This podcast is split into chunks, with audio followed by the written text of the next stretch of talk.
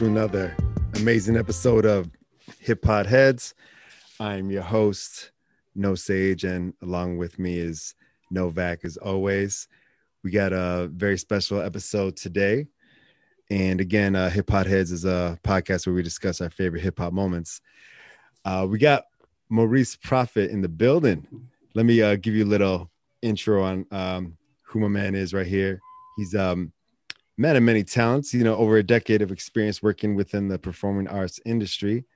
Over 20 original live theater pieces written, produced, directed by him throughout the Chicago area. And he also created and wrote, produced, directed the TV series Broke AF, available right now on Prime. So peep that out. As well as uh, wrote, produced, directed the short film What Are We Gonna Eat? that is currently nominated for Best Film Award with the VIAFF Film Festival. Multi multiple media sources, including newspaper articles, interviews, magazine articles that have profiled him, his brand, and various productions. So please welcome to the show the founder and creative director of B Side Studios, Maurice Prophet. Man, y'all do research. Hey, Y'all hey. on every every base in the field, man. Yo. no, I, no, I appreciate that. I appreciate it. Thank you, thank you, thank you, fellas. Jay, Kevon, appreciate y'all uh for you know for letting me be a part of the uh the hip hop hip hop heads uh podcast. So I'm looking forward to this. Yeah, man. Yeah, man. It's a tongue twister. Every time we've been doing the show for a couple times and we still get flipped over it. Hip pod heads. Yeah, And you know, you know how you know, you know, it's the it's it's the it's the P and the H, you know, and the and the, and the D in the, in the middle and everything is kind of like throws things off. But yeah, because at first I read it as hip hop heads. Okay, hip hop heads, cool. But I read it again. I'm like, wait, hip pod heads. Ah, okay, yeah. You gotta kind of like yeah, you gotta kind of like you know uh, exercise your mouth first before you say it the right way. I appreciate you. I'm glad you Yeah, but I like that though, man. For real, stands out. Yeah, man. I'm glad you see what we did there. We actually did try to go with the hip hop heads, uh, hip hop heads, and there was already somebody doing it for a while. So, you know, me and uh me and Novak, you know, being the dads that we are, were like, you know, let's let's throw a little dad joke pun in there, hip hop heads, and keep it moving, keep it Yeah. rolling. But yeah, man, you've been you've been super busy. I really appreciate you, you know, coming on the show, man. Like, um, Man, it's been Oh, it's been, it's been a nuts. journey. This yeah this to say the least. Um yeah you know um a lot has a pretty much a, a little a little background and whatnot and everything. So i came up i came up um my mother uh she owned a theater company a theater group out in schaumburg illinois and Oh, it was called powerhouse productions. She was all, all her life she's been all, all about performing arts. Uh she did a lot of community theater even after like you know um after i was born and whatnot and everything. So she do stuff at the y um Kennedy King College in the South Side. She come at, you know, she she perform at like ETA. So she's always involved, you know, some way, shape, or form with theater. And then she started her group. And so when she started her theater company, we have a, a- an annual Black History production. And she always asked me, like, you know, can you help out some way? Some can you be the MC? Can you, you know, like, you know, can you, you know, take tickets? Can you be the stage manager? Can you introduce this this performer or whatever like that? and of course, like you know, I'm there for everything, you know, for her, you know, obviously, you know what I mean. So like, yeah, so I was, you know, deep into um, working alongside of that part of the arts. Now, prior to that, I was always, I was always into writing. So I used to like, you know, write a lot of poetry, short stories. Um, I like, you know, I, I even write like, you know, like, like, like song lyrics and whatnot and everything, just tell a story. Just like I just, I just like writing. So being able to marry that portion of like what I like with art with the performance aspect, like you know what she was into, you know, it, it, it was really cool because I just magnified like what I already liked about that about that area, and so fast forward some years, I wanted to get more involved with the you know if more of the um, the executive stuff with Powerhouse in terms of the business side of things, in terms of you know like marketing and you know things of that nature and everything, kind of help out on that end. And it was that experience that got me to where I'm at right now, where I was a, where I got to a point where I can open my own my own entertainment group, and that's B Side Studios. And with that, you know, we've done. I mean, we we we we've done television, we've done film, we've done you know we we we've done podcasts, we've done feature films, short films. Uh, we've done even like little one-offs, like a comedy show at six at the 606 SH 606 on the north side. Uh, we've done our own beat battles that are like similar to verses as well. Mm-hmm. Um, we th- we started a, a, reality show, a social media reality show uh, back in back in November, and we're starting a, a cooking show um, this spring. So you know, it's it's it's it's spawned, yeah, it spawned a whole lot, man. You know what I'm saying? It's it spawned a whole lot in terms of like, you know, where you can take this whole art thing. And you know, it's a it's, it's a journey. That's why that was the best that's the best thing you said yo, earlier was yo journey. And so yeah, it is. That's amazing, man. I mean, I'm I'm really, really happy to hear that origin story. Um, I'm very I'm, I'm very very pleased to see that you carried the torch that you know your mom passed down to you. And yeah.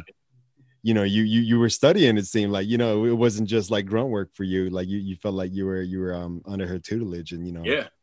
Yeah. And, and that's the thing she made sure that i was involved with everything. So right. You know even down to like you know like like i said like you know taking tickets at the front door or just even like cleaning up after a show every corner of that you know of, of the experience had to be fulfilled you know and that was and so, so, so she was like since i have the platform i have the the means to make sure that you understand this entire how, how this entire thing is ran you know let's take advantage of this you know what i mean? So yes sir. but yeah but yeah man but yeah no. here we are today and speaking of fast fast forward like me uh you and novak remember each other from back in the college days and you definitely had the platform back then like you were not anybody who um would be trifled with. Like the few times that I did walk into the gym and try to get my my bench press on, Maurice like you know lifting any cat out the gym. But um, I always remember like how like how much of a like a like a kindred spirit you were. Like you always had this positive vibe, and you know, uh, yeah, yeah, I, man. I just respected that. Like you know, looking from afar, you're like, oh man, don't don't mess with this guy. And then you know, you get to yeah. Maurice is like, oh, okay, my man, my man got a got a got an awesome vibe to him. So yeah, so that's worth that that's worth for me and against me. I guess it depends, I guess it depends on like what what what what road we're going down with situations, but that is true. you know what I'm saying? but but yeah, man, no, that's uh yeah, exactly, man. I was that I, am I'm, I'm glad we had the time to chop it up before you know we we went live on the mics because it was just like just going down memory lane with with Benedict with the BU days, you know, when uh when we're at at BU and you know the uh you know all like the little stories we have and everything like that. It's it's crazy because it's like even though structurally that that school wasn't the best, you know, in terms of like how you know their inner workings, but man, some of the the best people I've ever known in my life came you know came from there. You know, y'all, my wife, you know, saying like you know my frat brothers and everything. It's like the best people like I, I could ever meet was from like probably like one of the, the worst schools you get sent to. you know what I'm saying? But no, but it's love. It's love. It's love. It's love. I I, I love BU. You know, they, they, yeah. they know that. I talk to Dr. Gaddis on on a regular basis. Oh, and no. uh, he and I, I, like to I like to crack on that school sometimes, but no, but, yeah, I totally I totally believe it. It's like baptism by fire. But like me and Novak, we are constantly blown away about how many talented people that we were able to kind of like essentially grow up with. You know what I mean? I feel yeah. like I didn't find myself until like through my college years. So it's been kind of awesome to go through, you know, go through that experience with folks. That's like real. That. Yeah, but you see all the talent. You see people doing production. You know, I watched Broke AF. You know, you think about. You know, I didn't know your mom was Val Prophet. I tell you, the, funny, the, the funny story behind that is, my mom used to always talk about, uh, used always talk about Powerhouse Productions because my mom was, was a school teacher. When she was teaching, She's wow. talking about the Black History show you guys used to put on out there, and yeah. I was like, and then I remember uh, around the time and your mom passed away, I saw it in the paper, and my mom was talking about that's the lady that does the Black History shows. Wow. And I was like, wow. I'm like, I know Maurice. And she was like, How do you know Maurice? He went to Benedictine. So it was like a small world. Wow. So, you know, everybody's connected. You know what I mean? Yeah. So it caught me off guard. And I'm sitting there like, whoa. Because I know I used to always see you writing, I always have your notebook around you on campus you're yeah. always like vibing, you know, basically like your energy, your energy is what drew people in. You'd be sitting there laughing about something, lifting ways, chilling, eating or whatever, you know, just yeah. doing it's doing you pretty much. Never seen a frown, never seen you down about anything. Cause you know that, you know, when you're in a school that small, sometimes the slightest things touch you because everybody's so interconnected.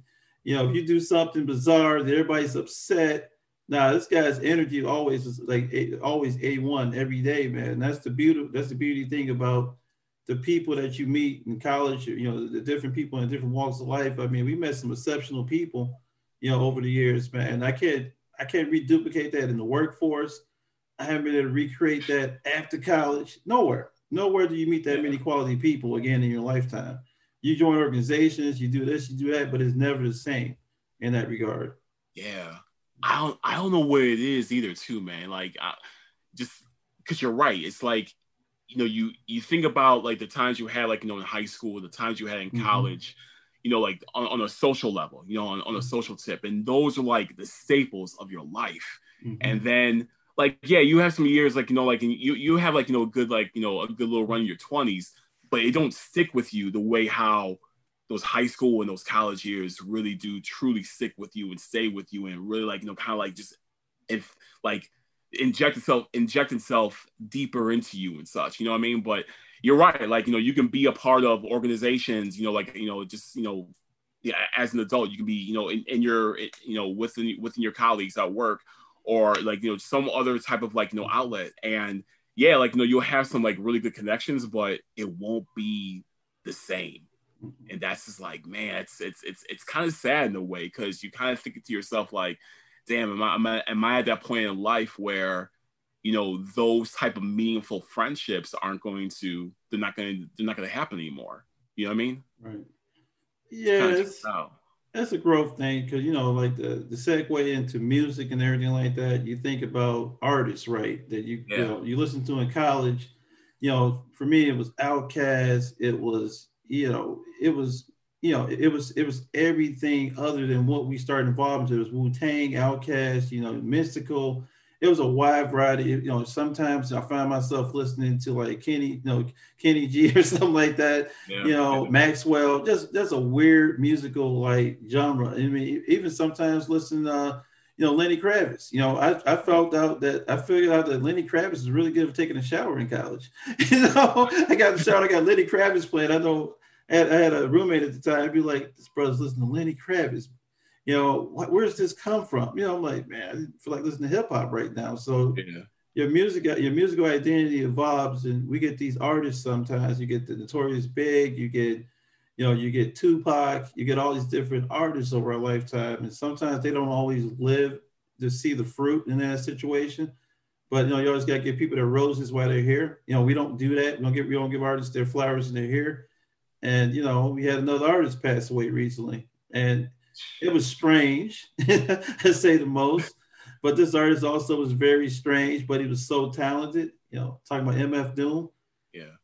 Brilliant artist, man. Just always wanted to know who was that guy. You know, I spent like a decade trying to follow this guy.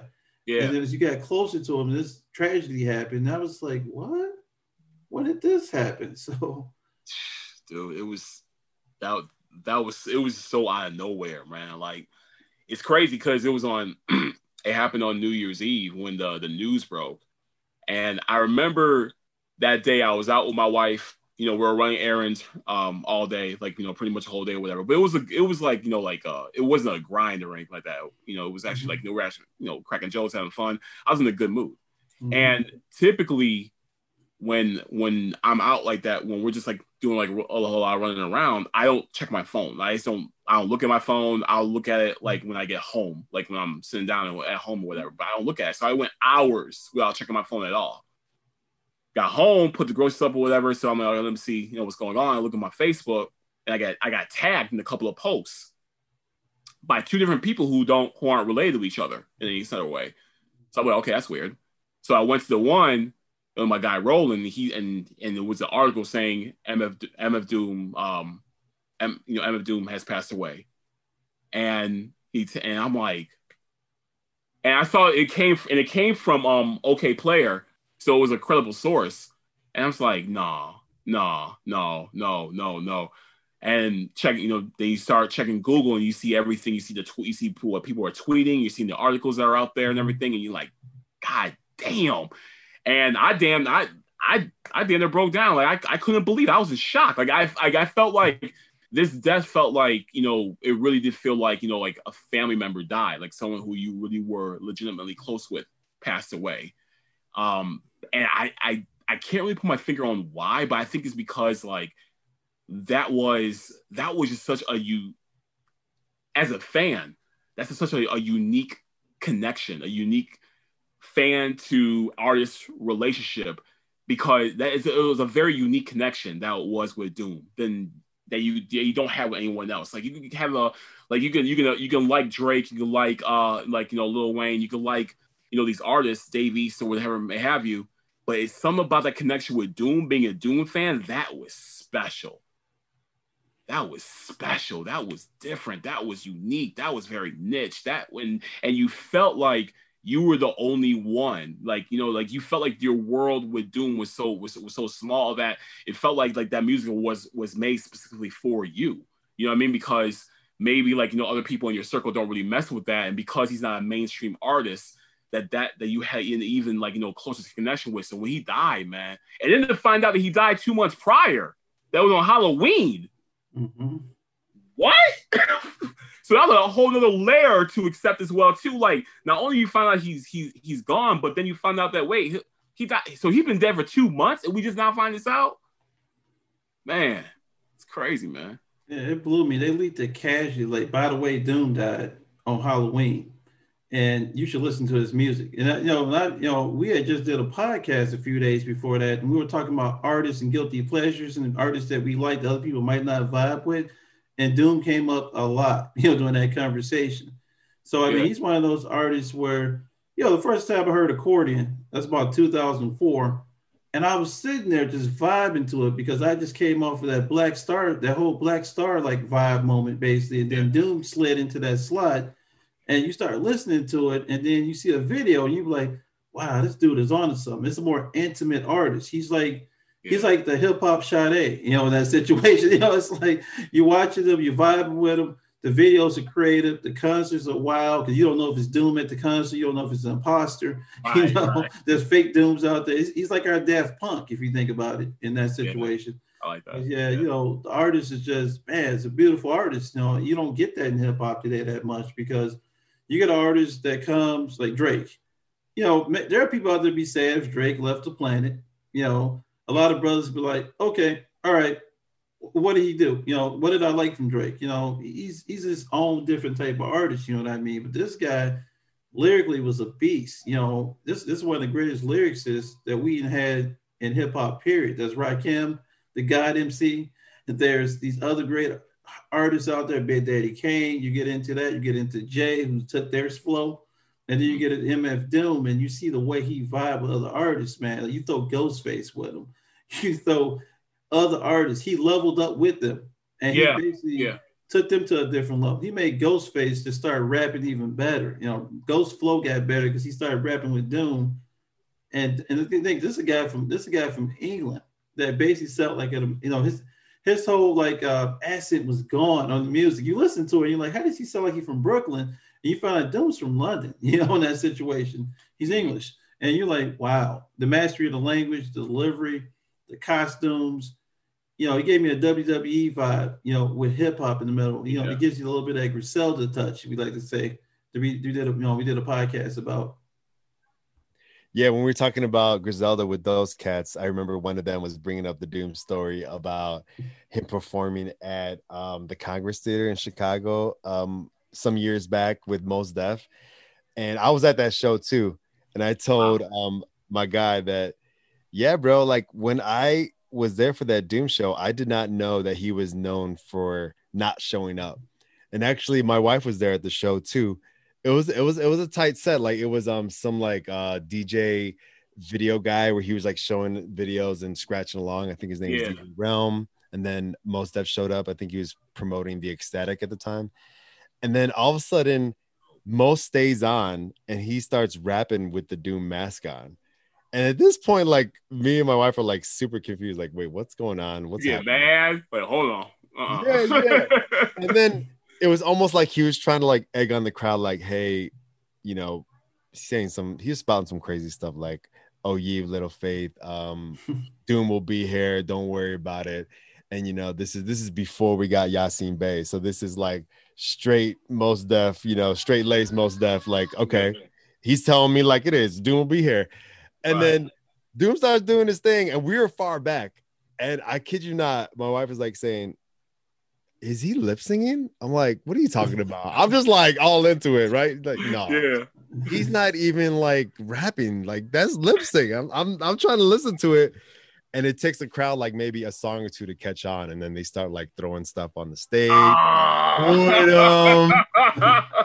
and yeah, they literally have to like um escort this dude off because it got ugly, man. It What? ugly. But So how long he how long he make y'all wait? before I he- would he- say before he finally shut the show down, the set down, it was he probably into his like his fourth or fifth song.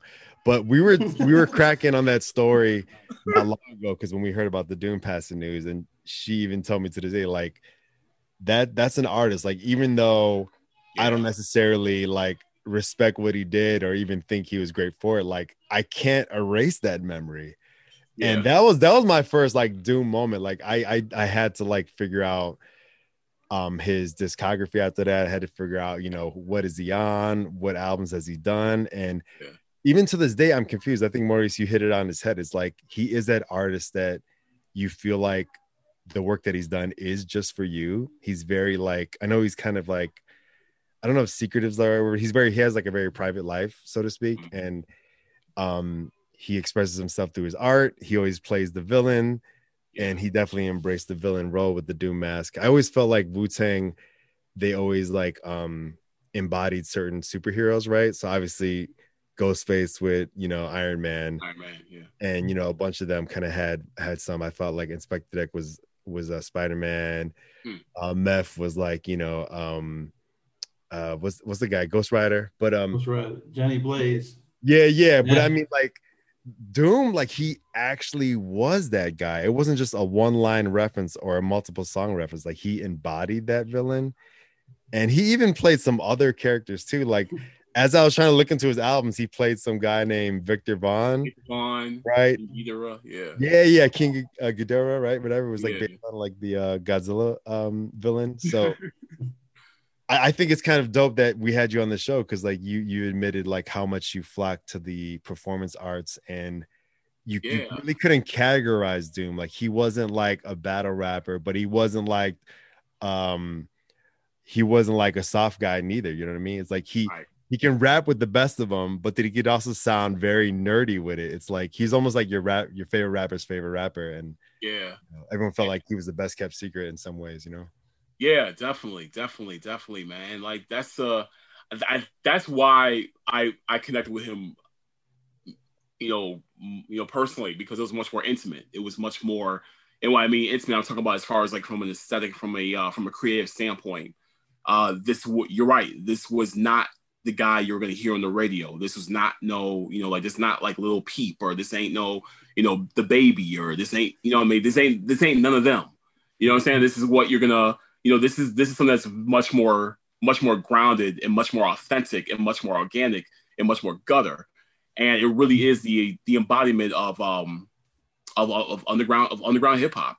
You know like what really and that's the things that what really captivated me though like what really made me a fan was like i, I knew of doom before. Like that after Madvillainy came out in 04 a buddy of mine tried to put me onto the album it's like you know like uh listen to this you know listen to this, and i just wasn't i wasn't into it you know i wasn't i wasn't feeling it. I was like i'm i'm like i don't get it. Because that's like you said like Kevon, like we said like the the accordion is what starts the album out. And i'm just like Mhm. what the what the fuck am i listening to bro? You know what i'm saying? So i never listened to it.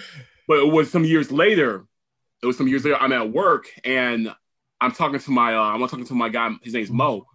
And he told and he was he was talking about villain.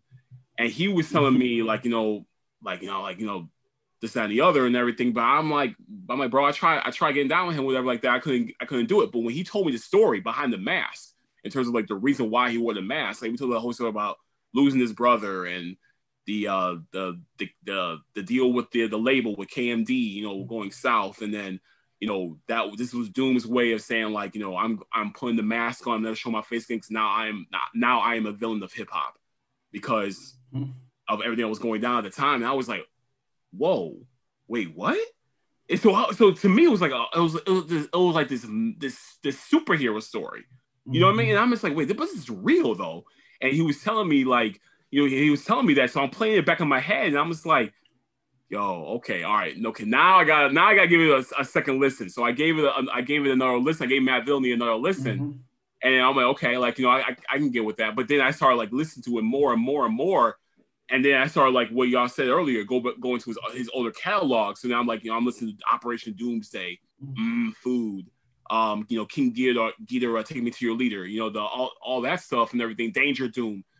And you know, thank God for Spotify. You know, some years later to be able to get all that stuff, all that stuff because before Spotify, I would have to like ask, I would have to, have to ask friends, or just download illegally or whatever, just to be able to get the music.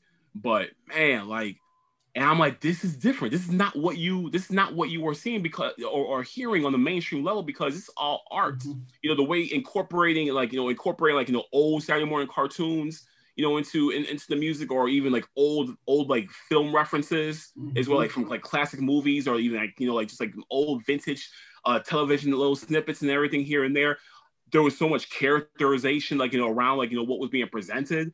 Uh, mm, food is an entire is an entire album that's dedicated towards referencing food. You know what I mean? Mm-hmm. Like you know, in, in the song titles or even in the content, it's yep. like I mean, it was so many so many concepts that like you couldn't you couldn't you couldn't not watch you couldn't not like you know you could not take your ear off you know what was being played because this was something that was unlike anything else that was out there so so so when that happened like i became like a really like you know just like a dedicated fast fan of his like uh, you know like i said tracking back the uh the catalog you know through all the you know through youtube and through like you know li- uh, limewire or whatever like that trying to download and mm-hmm. shit and you know just like and you and you you wanted more. You just wanted more and more of what of what he had because you were like, okay, I, I can't stop and taking like you know this uh this uh this this quality music.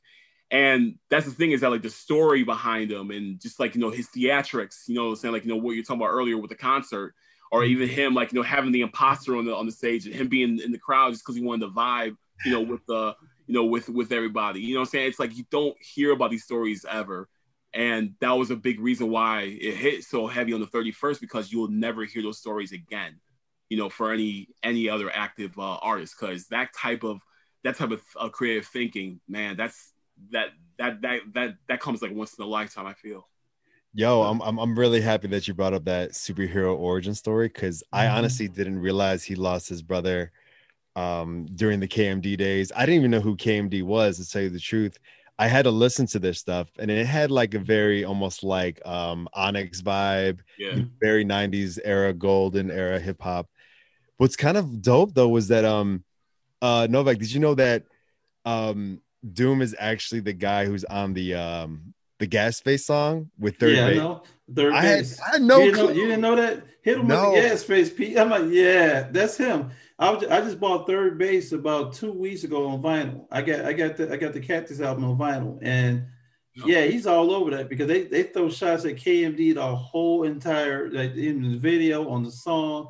Yeah, that's, yeah, I know where that was. I mean, hip hop does like this 360 circle on you sometimes. You know, you start off with an artist and then he mutates. You think it's like Busta Rhymes. You think about Busta Rhymes, leaders of the new school, and he did like a total like he came he, he came forward again in our cycle in 2020, dropped another classic album.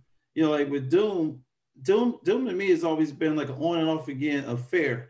Because I remember the, the, last time I the last time I got the last time I got Doom was 2016 on Adult Swim. I was watching Adult yeah. Swim. I was watching I was watching the Boondocks one late one night, and then you hear the Doom track in the background, that paper mill joint, and I'm like, is that him again? You listen, you you hear the voice, and you stop what you're doing because Doom pops in and out your life.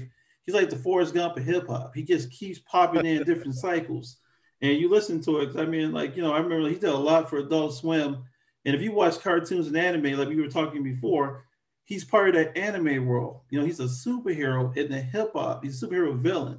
And basically, he wanted to be that guy, that guy to pick up the mantle. He's our Killmonger. You think about it in hip hop you know, there's that's a that's a, that's a T'Challa, and then that's him. He's the he's the foil of everything that's good, but he lyrically he's sick. When you think about it, everything you know, you're right. The tracks are so strange. The first time you listen to them, you go back and listen to them in the car later at night. You driving somewhere, and you're in the car by yourself, and you vibing out the doom, and you be like, man, that was sick, man. I mean, like you know, that's just how he is, though.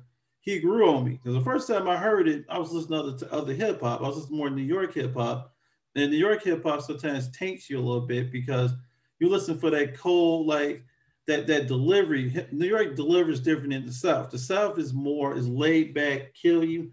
New York is like ah. New York is bap bap bap bap bap. You get punched. The South is more like uppercut, hook, jab to the body. It's a it's a different fighting style. In the West Coast, they just slide and they're sticking and moving. So everybody, you know, at music and every culture, every every every part of the country or the world is different. But yeah, Doom, man, you know, I, I feel like that. I feel you on that, Maurice. You never hear those stories again, or hear this guy take you down that path. You know, with Czarface and the rest of that stuff. You know, just beautiful music when you think about it from a hip hop perspective. I'm glad yeah. you brought up Czarface because like. Mm-hmm that's when I fully embraced Doom. Mm-hmm. And admittedly, that was later in his career, right? So that was something that my ear can kind of get with because obviously I loved um, Inspectah Deck and him doing his mm-hmm. own side project. But if you think about it, when you bring up the anime elements, like Czarface took three people, you know, the two MCs and the DJ or whatever, to kind of create the the Czarface um, mm-hmm. character and they teamed them up or versed them up with metal you know metal face with with doom. And doom is creating this whole alter ego on his own. Like he's making his own beats.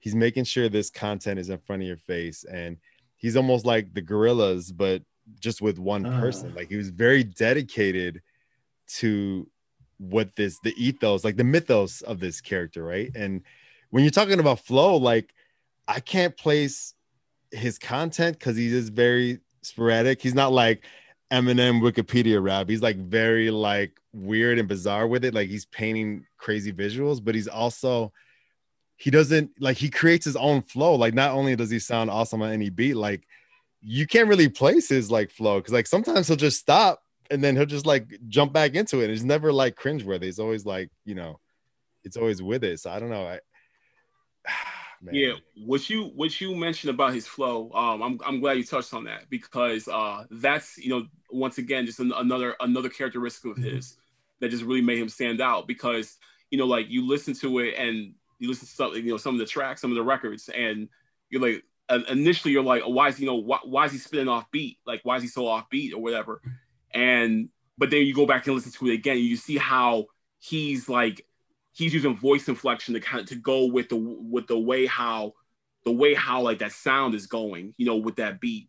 And so I noticed it. Um, I can't, I, I, I can't, I can't think of the. It's it's it's one of the tracks off of uh, um food, but the way how he um how he does his voice, the way how he like you know he brings it up and bring brings it down at certain points. When he goes back to that that part of the uh when he goes back to that part of the beat, then it's like kind of like it's, it's he does a, di- a different octave. So now it's like know it's it's the same flow, but it's like on different levels though, and and so like, and that's that's the kind of stuff right there. It's like you know he's just so you know he he's he, you you can't you can't categorize him or put him into a box in terms of like okay who do you compare him with you know, because there's literally no one that you can like, you know, you can match him up with, you know, in terms of like, you know, uh, comparisons and whatnot. Uh, but the way how he would just like, you know, manipulate his like voice aesthetics, it was really like, this is some different shit. This is some alien shit right here. Um, yes, it really is, man. There, there's this article, um, and I was looking for it. I was looking for it earlier because I wanted to share it, but I can't. I, I, I can't find the link, so I'm gonna try, you know, try a little bit later. Uh, but this article uh, that breaks down the the the top the top rappers who have like the best, like like the best when it comes to wordplay, when it comes to vocabulary, when it comes to sentence structure. It's it's a very like uh it's a very like English class centered focus on on the way how um how words are used in hip hop and like you know who has like the biggest vocab- vocabulary as well too and how complex their vocabulary is you know when it comes to their lyrics mm-hmm. um the number one person on the list is Aesop Rock not asap rocky okay. Aesop Rock Mm-hmm. That's the that's the number one, and the number two is yeah, Doom. I love them. Mm-hmm. Yeah. yeah. Actually, Aesop Rock they did like um a dedication track to Doom too. It's pretty dope. Yeah, yeah, yeah, yeah, yeah. I, I, I um, I, I, I saw, I saw the little thing for it the other day. But um, but yeah, you know what I'm saying. So like, so that type of like, you know, so when I saw when he was number two, I was very, as a fan, I was proud as hell. Mm-hmm. Seeing, seeing them all, you know, top two and everything. Because when I saw the when I saw the headline, I'm like, I'm, I'm like, Doom gotta be top five. He's gotta be top, top mm-hmm. five. So I saw number two. I'm like, okay, that's that's excellent. Uh, but that makes sense though, just because you know, like this is this man was not one dimensional at all, not at all. Like there was so many layers and so many different different like you know levels with him. Uh, the characters he played as well too, like you know we are talking about with uh with King Ghidorah, like when he raps on uh when he raps on um Crazy World, he's using a completely di- like his voice completely altered. It's completely altered, but it's him though. You know what I mean? But like if you didn't know, you'd think it was it was it was something else that you're listening to. So it's just yeah, man, it's crazy, man. Well, you think about the way he projected his voice, and you think about how many other artists did that. You think about even Notorious Big did that pretty much when giving the loop, and he changed his voice. Other artists started peeping that style because this guy's an underground legend. So what happens is a lot of artists grow up admiring underground legends, and they go mainstream, and you you don't realize where that style came from. I mean, Doom's delivery was sick. You know, you're right. Sometimes you think he might have been off beat, and you listen to it again, and you're like, actually, he caught the beat and then he and then he slowed it down and then he basically spit. So you listen to it and you go like, wow, that's an 808 that he caught up with. And then he caught up, and then he slowed it down, hit the 808 again, basically, because most artists can't most artists can't stay on beat or they just can't flow. I mean, there's a lot of hip hop artists out there. Like you look at like people are into like uh, NBA YoungBoy and the rest of the stuff that's out today. You listen to his lyrical content and you go, what is he talking about? The beat is an 808 with a snare and he's off but he's off, but there's no creativity, there's no wordplay. Now Doom's wordplay is just ridiculous. I mean, the only person, the only person like I think about and listen to him, you know, I think about Slick Rick sometimes, his wordplay.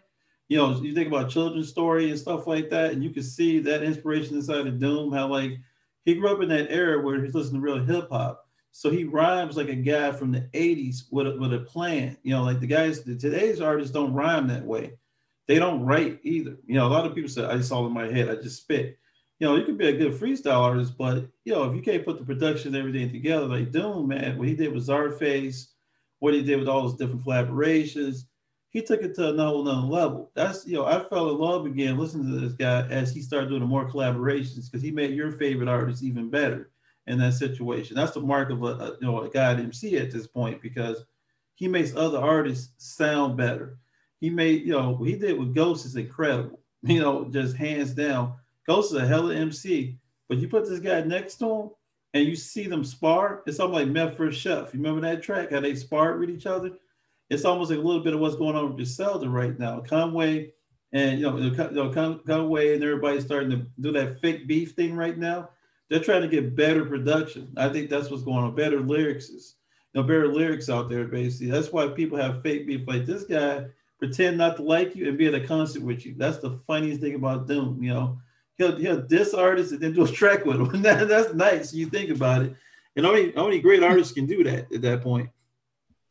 Yeah, I think that's so key. Um, I think Kanye was or Conway was trying to get like a collaborative album mm-hmm. going. I know they did yeah. some tracks, so I don't know if we'll actually get to see that album, but I think it speaks to like he's a character himself, right? So he kind of sees like how larger than life MF Doom is, and you know, Conway loving the um the wrestling element to everything too. I think it's no mm-hmm. surprise that he kind of gravitates to that type of personality as a lot of us hip hop heads do. I I also want to like touch on his voice. I think his voice is very like iconic. I, I think Guru infamously said in one of his tracks like it's mostly the voice, you know, as far as like MCs that are up there. And I, I think besides his flow that is very unrecognizable and very um unmatched, like his his his tone is pretty dope too. Like I don't know if like he like leaned into it or that just became it because he embraced it. Like, you know, like when I heard him on the 3rd Bass track, it, it, his voice didn't sound like that. But, you know, given some of the superhero origin story that Maurice was talking about, or even like the villain origins. I mean, he was also like homeless on the streets for a bit. Mm-hmm. I think he even was trying to get um like U.S. citizenship. I don't think he was ever able to get it either. Oh, bro, see, no. I, do that. All right, so I, I, don't mean to cut you off, but you oh know, yeah, yeah, you, you, touched on that. That's that's something that's been like that. That's really been bothering me since Friday. So they uh they announced that um they like you know because the the presidential inauguration is taking place tomorrow and I think they're having like a two day event starting tonight, like you know, with celebrities and artists, you know, like you know, come out sing and whatnot and everything. Probably like Beyonce, Jennifer Hudson, whatever, you know, like out there, John Legend. So like, right. and they put together like as like the official inauguration playlist um as well. And like the playlist has like you know tip you know like your, your Kendrick Lamar's Drake's uh you know I think I believe um I believe uh, tri- uh Tribe is on there as well too. But then they have MF Doom on there. I'm like what? No way. Really? MF Doom. So first the first question I had like what wait what track? What record what records is gonna be on there? You know what I mean? That know what I'm saying I'm like what, Sofa King Sofa King I'm dying to know what they pick. But what and this is what touched on, and I want to touch on what you're talking about. And this is what really kills me is the irony of the whole thing. You know, it's like, you know, like you know, I, hey, you know, I, I nothing but love for President Obama and everything like that. You know, what I'm saying, but like, you know, but I got called, you know, I got called out what's uh what's real. His administration is what is the reason why he couldn't get into the he can't he couldn't get back to the United States. Um, he was on a, a second tour in the in uh, in Europe uh, back in 2010 and he's trying to come back to the United States, you know, home, and and they denied him, and so they denied him entry because, like what you talked about earlier, um, Jay, like you know, he you know born in the UK, but like you know, he was raised in raised in New York, um, but he never really he never was an official citizen of the United States, so. There was even like a petition that was passed around as well too, like you know to get him back, you know, just to like you know at least like you know take a look at him, take a look at his files, or try to like you know make a way and everything never was able to come back to the United States and never was able to get um was able to get citizenship, uh, let alone that. Um, and so yeah, and that's the reason why he's been abroad this entire time. And it's you know that's you know like I said like you know I nothing but love for President Obama, but like that's just one of the stains, the one like the qualms I have with him. It's just just on some like hip hop fan type shit. So I'm just like like because to me, me personally. I've never I've never seen him perform. I've never seen I've never had the pleasure of being able to see him perform and that was always one of my bucket list items as well was to be able to see Doom live. You know, that was like a dream of mine. Even, you know, like the uh, few times my wife and I we went over to we went over to um we went we went overseas, you know, for um for vacation.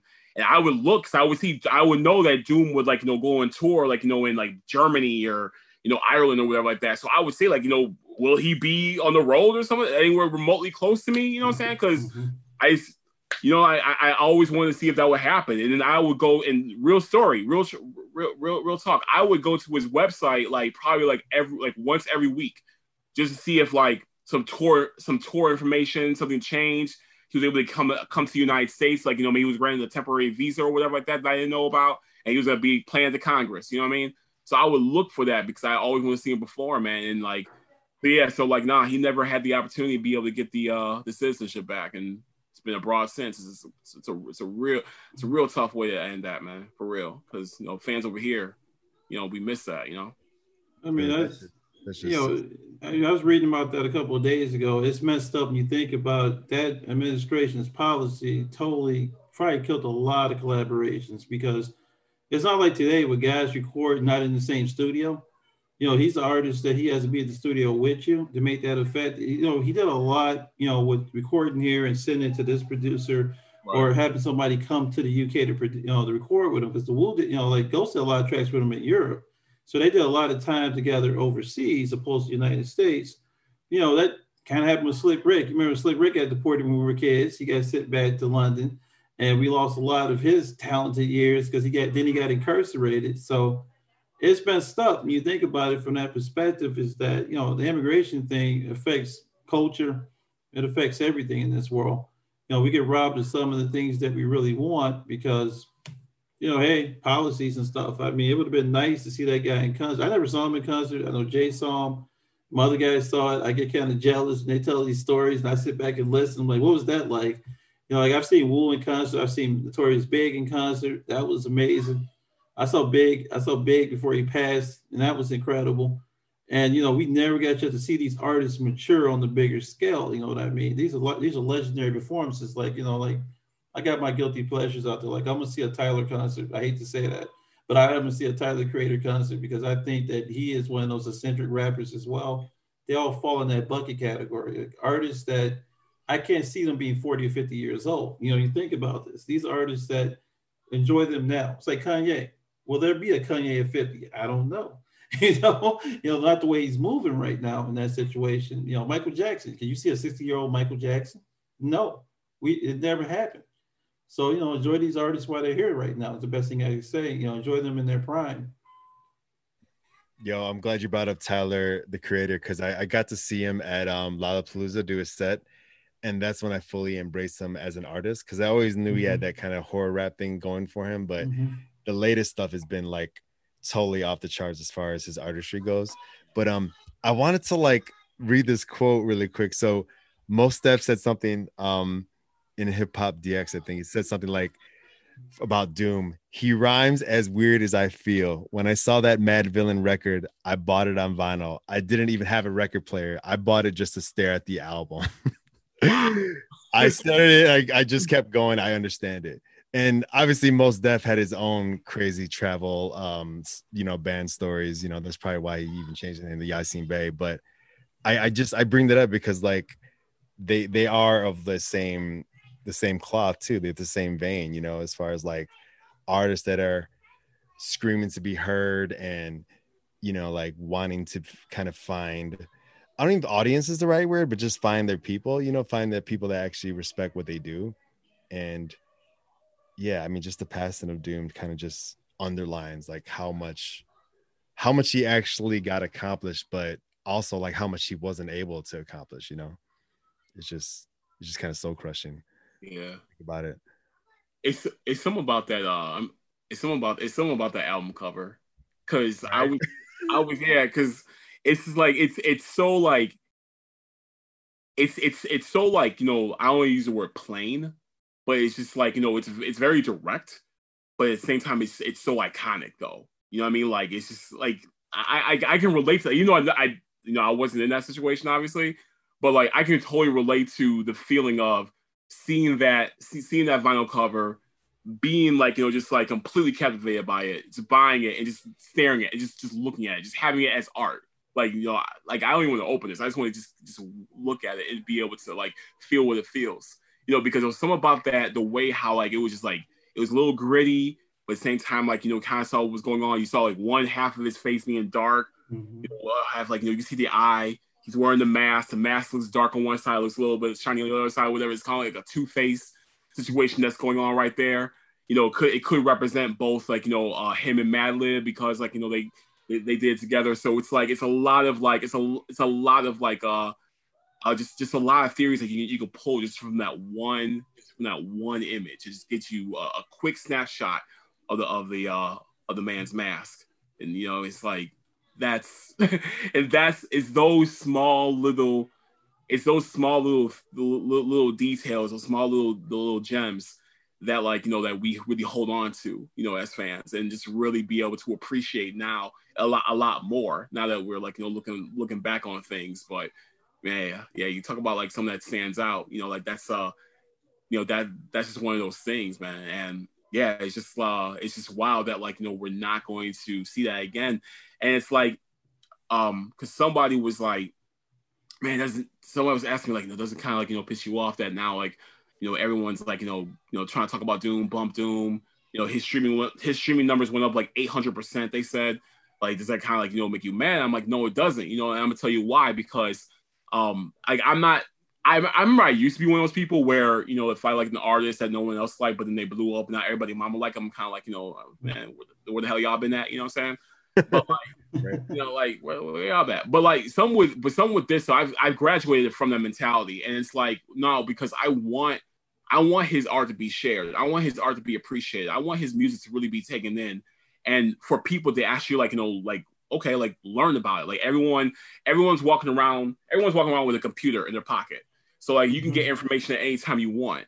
So it's like no, I want people to like you know Google okay who is MF Doom and like you know where you know mm-hmm. where he come from and, and everything like that. I wanted to be new fans because you know you want that art, you want that mystery, you want the enigmatic status uh, that he possessed to, to, to live forever.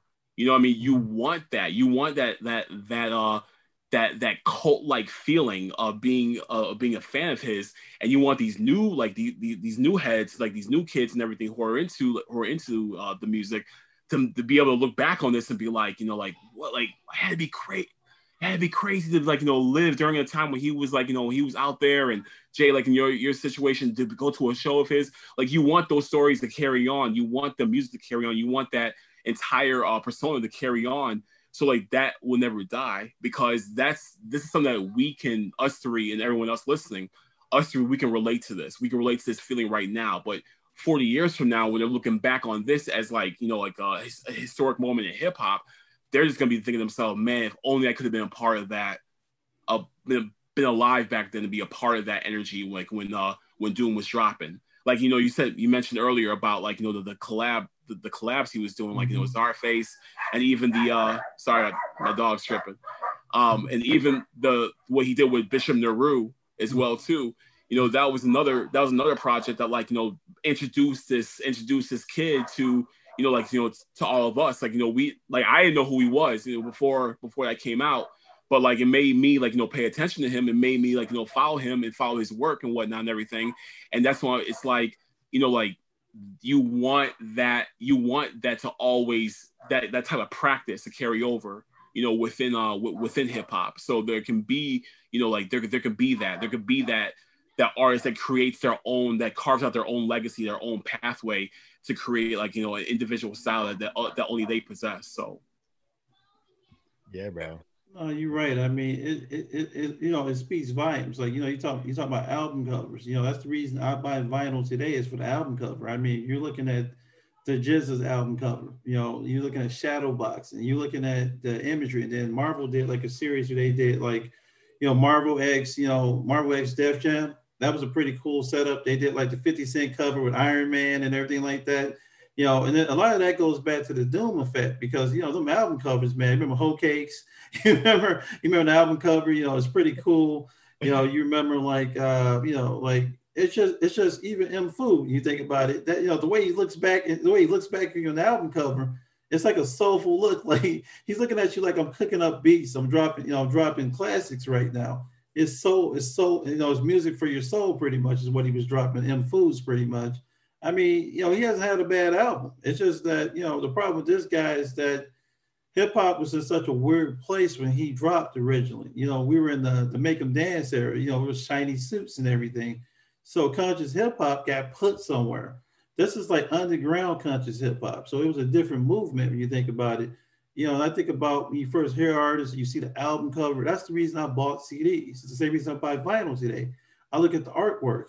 You know, like you think about Black on Both Sides. You think about uh, Talib Kweli and everything. They took their nods from other artists before them, and that's how music lives forever. Lyrics live forever. A bad album dies in two weeks and disappears. You know, you look at uh, Six Nine he dropped the album with rainbows and everything on the cover, and it sits inside. Uh, I go to Sugar Records on uh, Milwaukee Avenue, and I go in there sometimes. Doom stuff always moves, and you had an instrumental album out for a while for Hoe Cakes, and I almost bought the instrumental for like a hundred dollars. And people are like, "Why do you want? I want the beats." You know, the thing is, the production outlives a good good album. Production lives forever.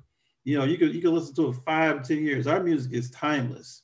You know, we listen to stuff that's hot that was hot 20 years ago today. This music today you listen to, nobody's to be singing a Drake song 20 years from now. I mean, I hate to say that. There might be, you know, the best you ever had might be his classic. And then you get outside of that, everything else sounds like a Sade song with Lovers Rock with a guy rapping over it. You know, it's, it's you know, it's crack, it's that it's that crack hip hop right now, I call it. So Doom and everything like that is refreshing. Czarface, I bought it for the album covers and I listen to the music. I came for the party and I stayed for I stayed for the drinks. That's the way I look at the Doom albums, pretty much.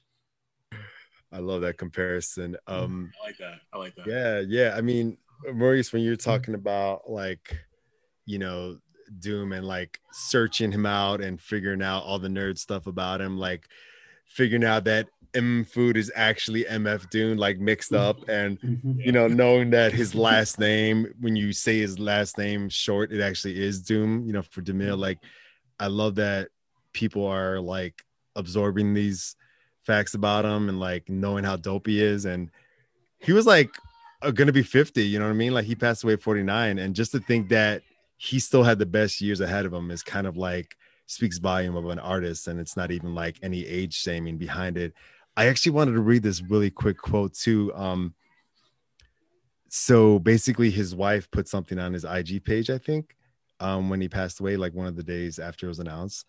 Um, the greatest husband, father, teacher, student, business partner, lover, friend I could ever ask for. Thank you for all the things you have shown, taught, given me. Our children, family. Thank you for teaching me how to forgive beings and give another chance and not to be so quick to judge and write off. So, I mean, like to know all of his origin story and to know how much he plays up the villain, but still behind the scenes to hear somebody like that kind of speak up to kind of show that, you know, I, I don't know. I'm not sure if like he always he always had a plan behind the scenes, but like he definitely was a layered person. Like he was a layered artist. He was a mm-hmm. layered um, human being, and yeah, I think I think it's kind of dope that people will will be able to, to discover somebody who you know who has that who had a lot to kind of like give the world, you know, in different ways. Yeah, you know, it's um that's interesting. You know, like it's going back to like you know what we're talking about when it comes to just uh like you said, Jason, like the the many layers of him. Um, like we've always been accustomed, you know, we've always been accustomed to him, you know, being the character that he is, like you know, being the MF Doom character and being the villain of hip hop. We've been so accustomed to that that hearing that, you know, what his wife put out, you know, just really gave it a gave him such a, a very human, human uh quality about him that we never really that we may have never really like you know, took into consideration, like, or really even, or we might have taken it for granted. Like you know, we didn't think about it, you know, because like we were so like enthralled with like you know who he was with his with his uh who his character, and that with her doing that, I feel that that's such that's such an appropriate way to have your epitaph read.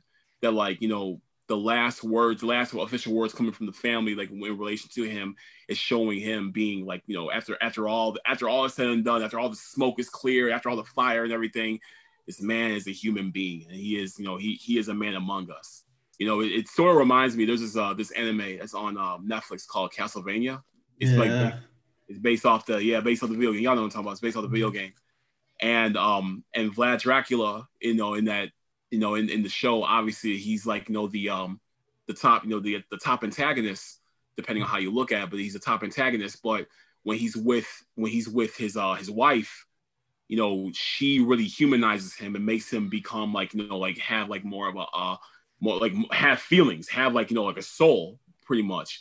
And that's what that kind of remind me of when you were reading that just now, Jay, you know, just like reminding us and making us, making us understand that as he departs this life, you know, don't forget this man, you know, this man was a, he, he, he was a man and he had a soul and he can love and he could care and he could be vulnerable and he can be emotional and he can he can be happy and such and everything. And i think that's like a really like a, that's just like a really perfect way to like you know to like you know to to put a, a final punctuation on the on the villain you know the villain of the story.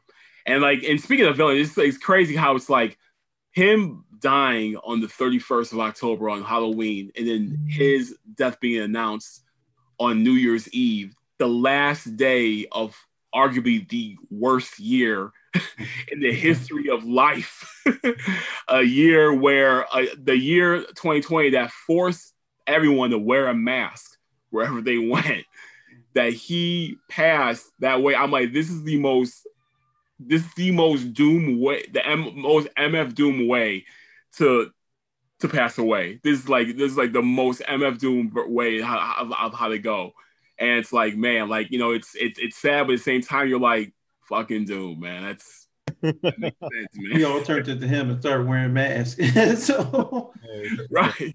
Yo, mean, but Tupac could never dream up any type of like hip hop origin story or no. you know departing the earth story like that's poetic as oh, that. Halloween and then yeah. announcing on like the last day of the year you know, the, you know, I'm out of here. And you're like, you know, you're reading it, you're like, what the hell?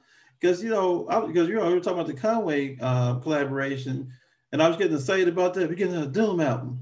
And then when that dropped, I was like, this got to be a joke. Because you know, like I'm reading, Okayplayer said it, like you said it. I was like, it must be true. Because I saw it, I saw it like on all the paparazzi sites and stuff like that. I'm like, nah, because you know, TMZ has killed people before they actually die. You know, which is really sad. Like they were trying to kill Dr. Dre a couple weeks ago and they were just like, and I'm like, then Dr. Dre is, you know, he's still in the hospital, but they were like, Dr. Dre will probably pass later today. I'm like, come on, TMZ, don't do that. And then they came back and said, oh, he's recovering. I'm like, you know, I'm like, you know, we couldn't deal with that. That if that had happened, I mean, 2021 has already started mysterious. You know what I mean? That situation, but you know, just hope that you know we don't lose any more artists anytime soon. You know, but you never know what universe got in store for us on the hip hop front. Yeah, I saw how 2020 started with uh with Kobe passing away. That was, I mean, you want to talk about some shocking news? Like what? You know what I'm saying? Like yeah. it's crazy how we saw it was in January 2020 mm-hmm. we lost Kobe. The last day of the, of the year we lose Doom. It's like like th- th- those bookends could be stronger. It was like God, dog, man. Like, oh. Yeah. I mean, what you know, man, it was terrible. I mean, the Kobe thing. You're just like, damn. Really, you're watching. You're watching the helicopter footage, and they're showing the wreckage. Then they leaked the up top. They leaked the the the scene out there, which really disturbed the hell out of me. Because you know, I think like there's like I like but Doom went. It was respectful. You know, they they they knew he had passed. They waited they released the information and everybody respected. When Kobe went down, people had to know he was really gone. So people went to the crash site, they took photos of the crash site, they sold images out there.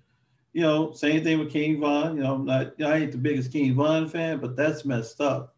You do not post the autopsy of somebody on the internet like that, or share, or put the pictures on Facebook.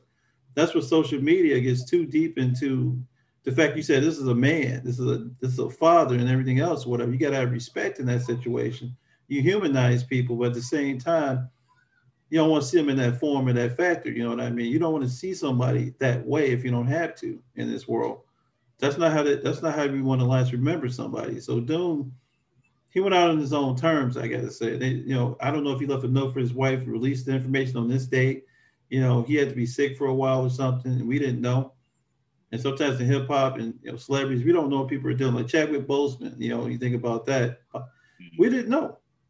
We didn't know. And you know, he did Black Panther and all that, and the man was sick the entire time. So that's the reason I'm I'm in a less criticizing mode this year. And and every every and all these I don't know what people are dealing with every day. So I, I let artists be artists. You know, even if your project's garbage, hey man, that was a good try. that's my new that's my new uh, motto this year let's not be negative about it because we don't know what people are dealing with at this point.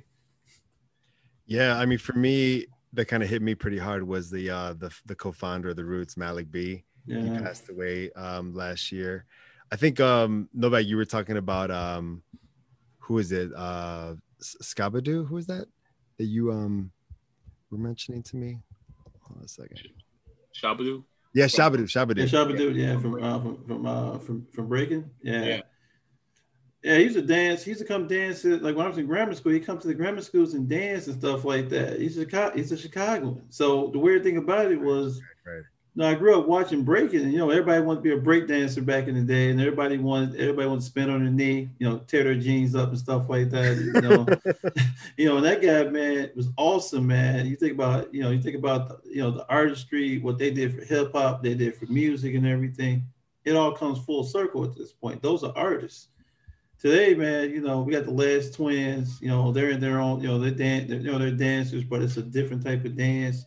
You know, I just think that, you know, to get more artists like Doom, to get more artists like Tyler's and stuff of the world, those those are the artists that are gonna push the genre forward right now at this point. You know, like I think Wayne is great on some occasions. I think that I think there's value to Thugger. I think there's value to everybody in hip hop, but they're just artists that change the culture this guy is to breed better MCs. You know, that's the, that's the beauty of his music. You're gonna get better artists.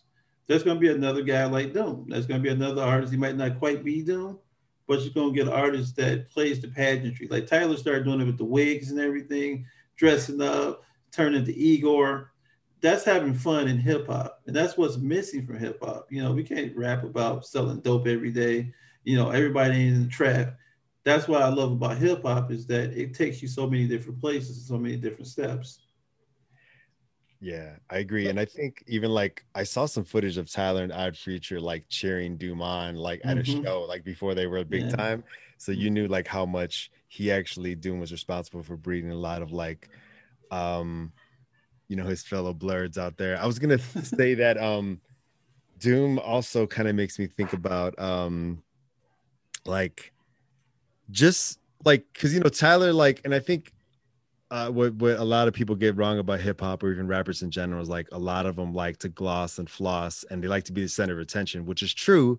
But you also get an artist like Doom that, you know, Maurice, when you were talking about the beginning about him being so personal and almost kind of like private and almost like a, a, a secret, you know, secret art that you feel like you're discovering because that is almost how he presented himself too. Like he did play the villain, he did do a lot of caricature stuff, but he also he also took his craft seriously, you know, and he wasn't ready to drop a solo album or a collab album until he actually was ready to do it, you know, and he was actually committed to it. So I think it speaks volumes to what the artist needs you know, think about.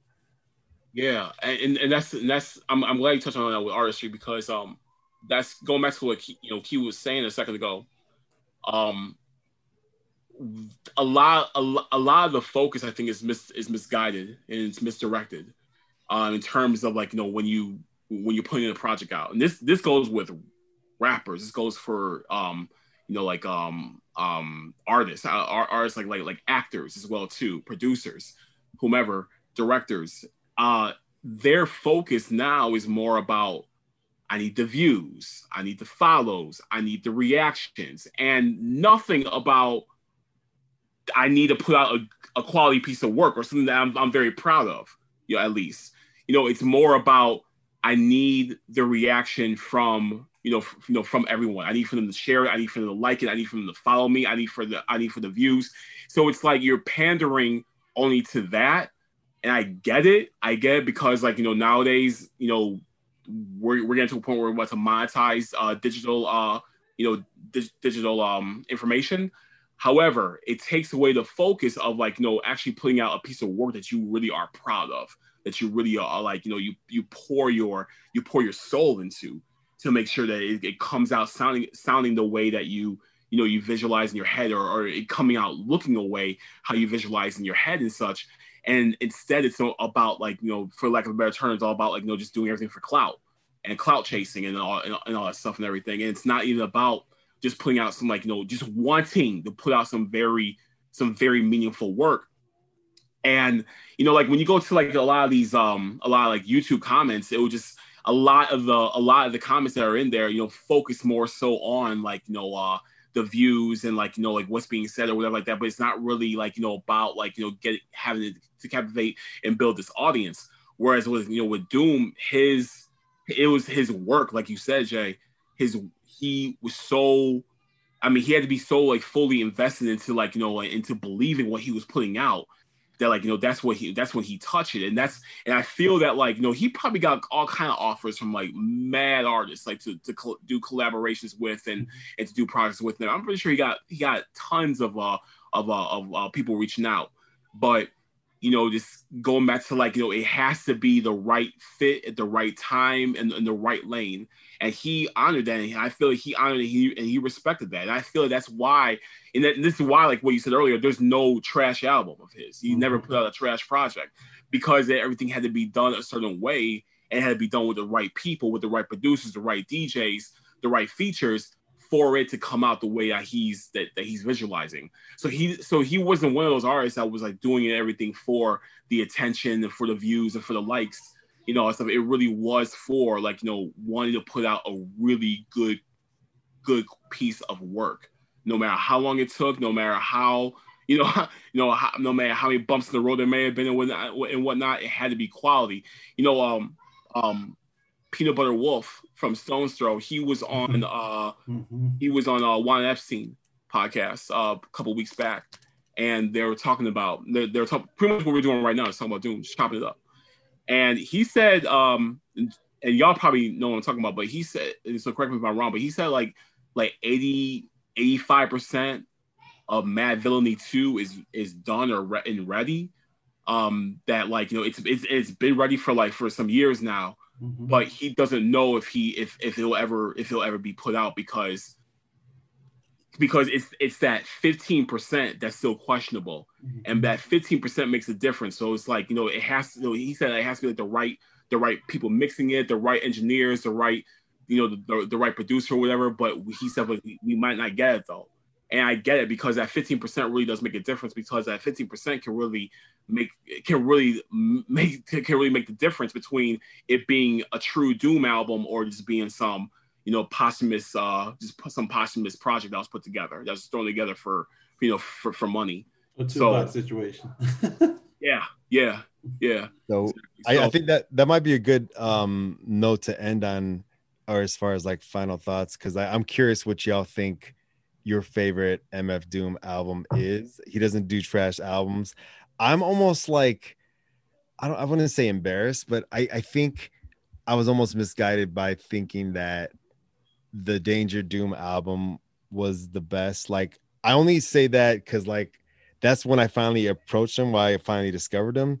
And i think the album's good but the reason why I'm kind of like um, downplaying a little bit is because a lesser artist would have rode that, you know, that um Aqua Teen, you know, like train and milked it for all it's worth and came out mm. with like so many damn like Aqua how Aqua, you know, teen albums. But no, like I think all the features were dope from those characters from that cartoon.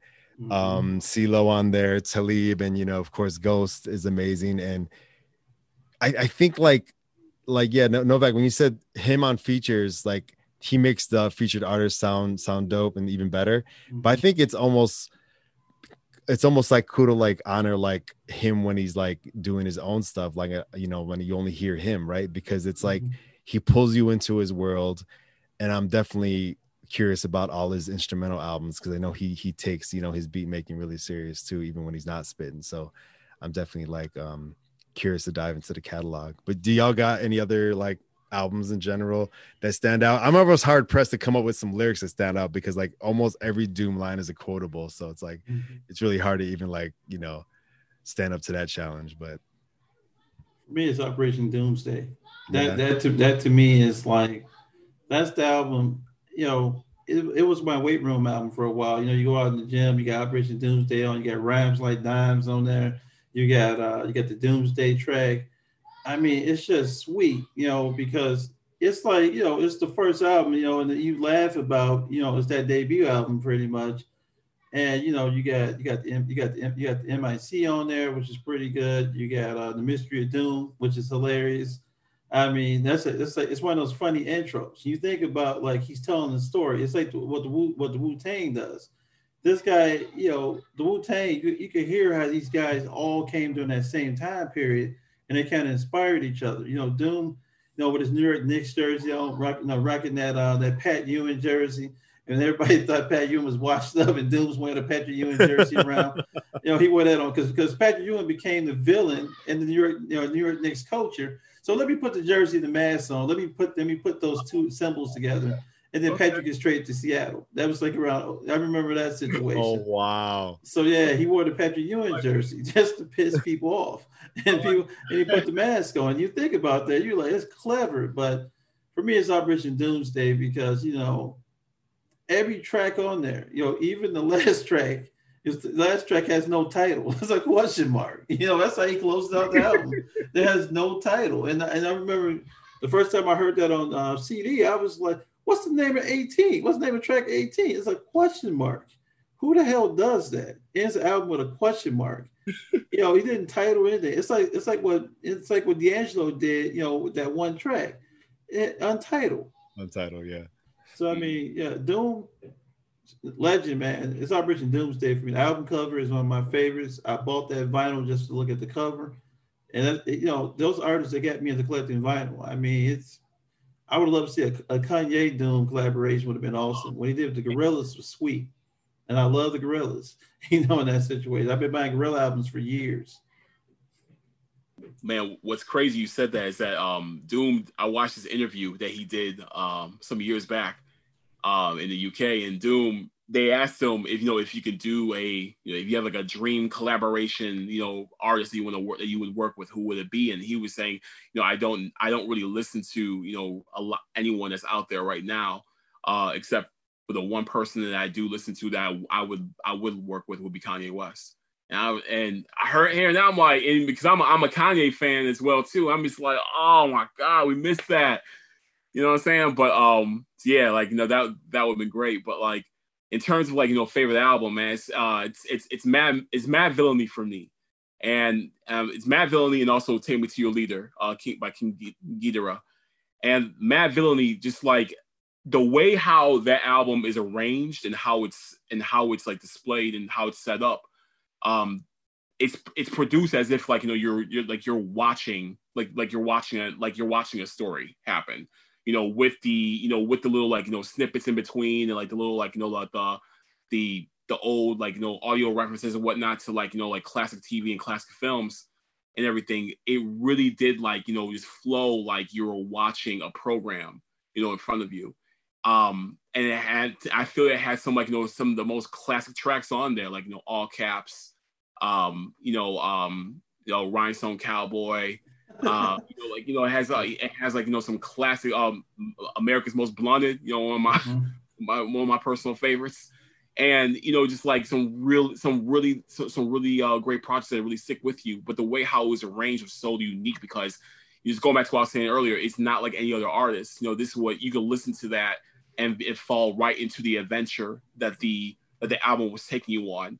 You know, taking you on through like you know like you know you know introducing who who you know who this Madvillain is and you know going out to find him and like you know having to like you know uh you know eh, you know having your final encounter with him and everything you know it's you know like we talk about the way how albums end uh key you know with with doomsday being the question mark you know Madvillainy essentially ends with like so you know some you know so, somebody getting murdered and like you know having like a stake being you know pressed into their heart or something like that but it's, it's some wild shit but like uh that but that's the thing though is like like i said it, it takes you through a story you know through you know uh, uh, an action story or whatever may have you.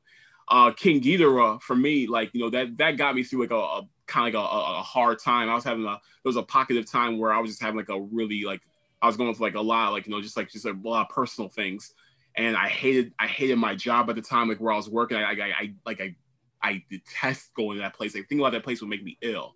And like going there every morning was a was a was a grind just alone. You know the, the psychologically what it was doing to me and everything. And so i i would listen to king ghidorah on the way to work every morning. And it, it wasn't like you know okay i wasn't like okay i'm great. It wasn't like that where i got to listen to it.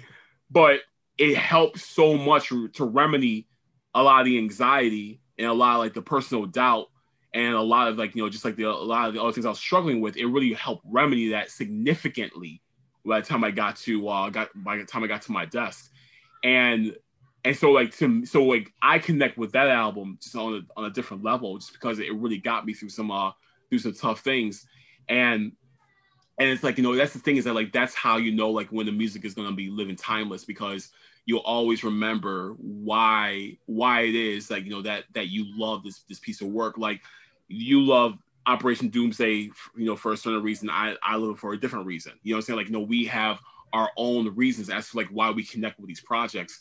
And like, yeah, and that was uh that's that's just one of those that's that's one of those very unique connections I had with uh the King Ghidorah joint. So yeah, for me it's uh just do it's a tie between Madvillainy and uh and King Ghidorah, Take Me to Your Leader. That's dope. I love that. I love that. I'm glad. I'm glad you you're mentioning how it hit you on a personal level, even when you're at a all time low.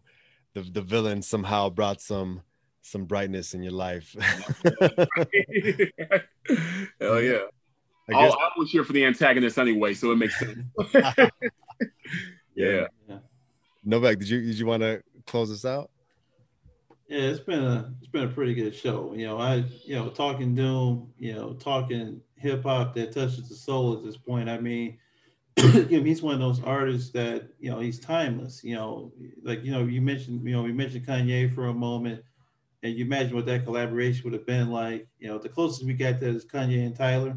They collaborated yeah. on the Igor album. Yeah. And those collaborations are like just ridiculous. And you listen to this stuff, and you know, I think sometimes music gods take away some of these collaborations we get there. It's like, you know, imagine what R. Kelly and Michael Jackson would have did together, or if Ignition was a Michael Jackson song opposed to R. Kelly's song. How would that song have went down in history?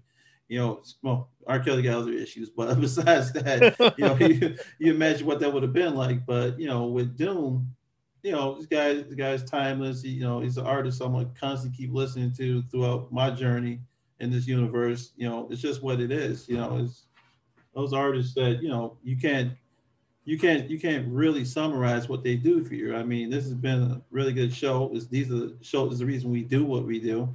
I like having these in-depth conversations about these artists, how we feel.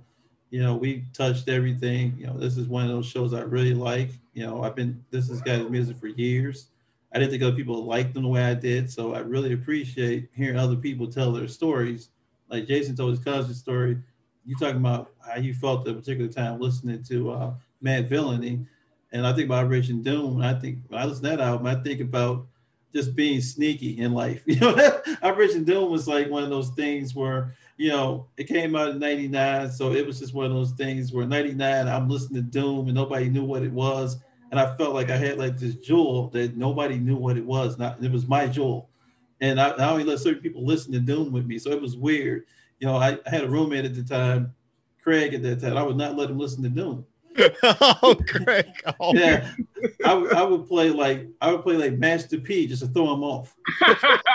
and he'd leave. I'm playing Doom. He'd be like, "What's that track you listened early?" Oh, that was that was Swamp. That was Swamp. That, that was Swamp People. I'm Master P. He'd be like, "That is not the name of the song." I'm like, I'm not gonna say the word. yeah, yeah. But yeah, you know, it's great show. Love having you on here, Maurice. We definitely got to chop it up more. Yeah. Talk more hip hop, music, you know, get into like, yeah, I look at your playlist all the time, and I'm like, man, this dude's playlist, it's like a soundtrack to life. It's like every day there's a different song, and I'm like, I like that song too. So yeah, cool stuff. But yeah, it's been great. You know, right now you can check us out on uh, uh, iTunes, check us out on Spotify, check us out anywhere out there a podcast. You know, we're only gonna get better with what we do. You know, appreciate everybody for listening, and we'll keep this thing going. Uh, right now, Jason, if you want to throw something else out there, as you know, if you want to wrap up or you want to say any other words, feel Wait, free. Can, I say something real quick? Go yeah, go for it, Maurice. Real quick, real quick, real quick. Um, no, th- emphatically, like for real, thank you so much, you know, for for bringing me on, you know, as a guest. I, I really am honored to be a part of this. Uh, I had a great time, you know, just just sitting up here chopping with chopping it up with y'all about, you know, just about everything, doom, school, life, family, all that good stuff and everything. Um, you know, it's like a little reunion with us. So it's just really good seeing y'all being, you know, productive, seeing y'all like, you know, just have families being beautiful and just being like, you know, strong men. And, you know, this is, you know, I'm, I'm really excited to see about, see how your, uh, your platform with Hip Pod Heads is going to grow, continue to grow and get better, better, be, better and bigger and even more like, you know, insightful and everything as, you know, as, as it can be. So being a part of this really was an honor. So I appreciate y'all a, a lot. Um, if I can just plug something really quick, uh, really quick, um, you know, as as everyone knows out there, like you know, I talked about before, I run B-Side Studios. it's an entertainment platform uh, for independent artists here in here in Chicago.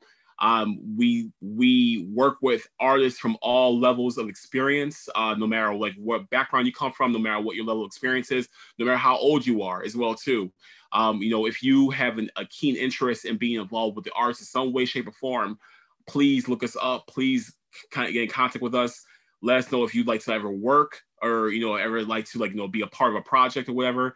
Um, all of our projects are paid, so like you know there's there is opportunity on opportunity with us to be able to like you know make some make some money and everything, but also at the same time build up your artistry and your artist portfolio as well. So I encourage you all to please get in contact with us if you ever want to uh if you're ever looking for an outlet, you know, to uh to express your creativity or even be in a film, be on a stage, you know, be on be on some mics we would uh, would love to talk to you. And we have a, a uh, show coming out, uh, debuting uh, next uh, next Thursday on the 28th of January called Buzzing Cousins Podcast.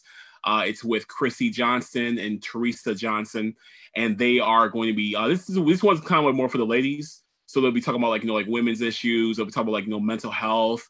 They'll be talking about like you know like fashion and you know like you know um like kind of like you know like what's out there, whatnot, and everything like that. So like you know a lot, it's like a, a nice little pocket for, you know, for the ladies be able to like, you know, pour pour some wine, sit back, relax, you know, have some good laughs. Uh, Teresa, she's um she's a comedian, she's a stand-up comedian, so she's like hilarious. So there'll be a lot of humor involved, a lot of information involved as well too. Chrissy Johnson is very a very intelligent woman, uh, so she knows a lot a lot of stuff when it comes to just like you know um just when it comes to like you know like health issues in general and everything. So it's a really informative, a lot of fun podcast. So check it out. It'll be on Facebook. So check it out through B-Side Studios or through Buzzing Cousins um, yeah, and so it's next next Thursday on the 28th.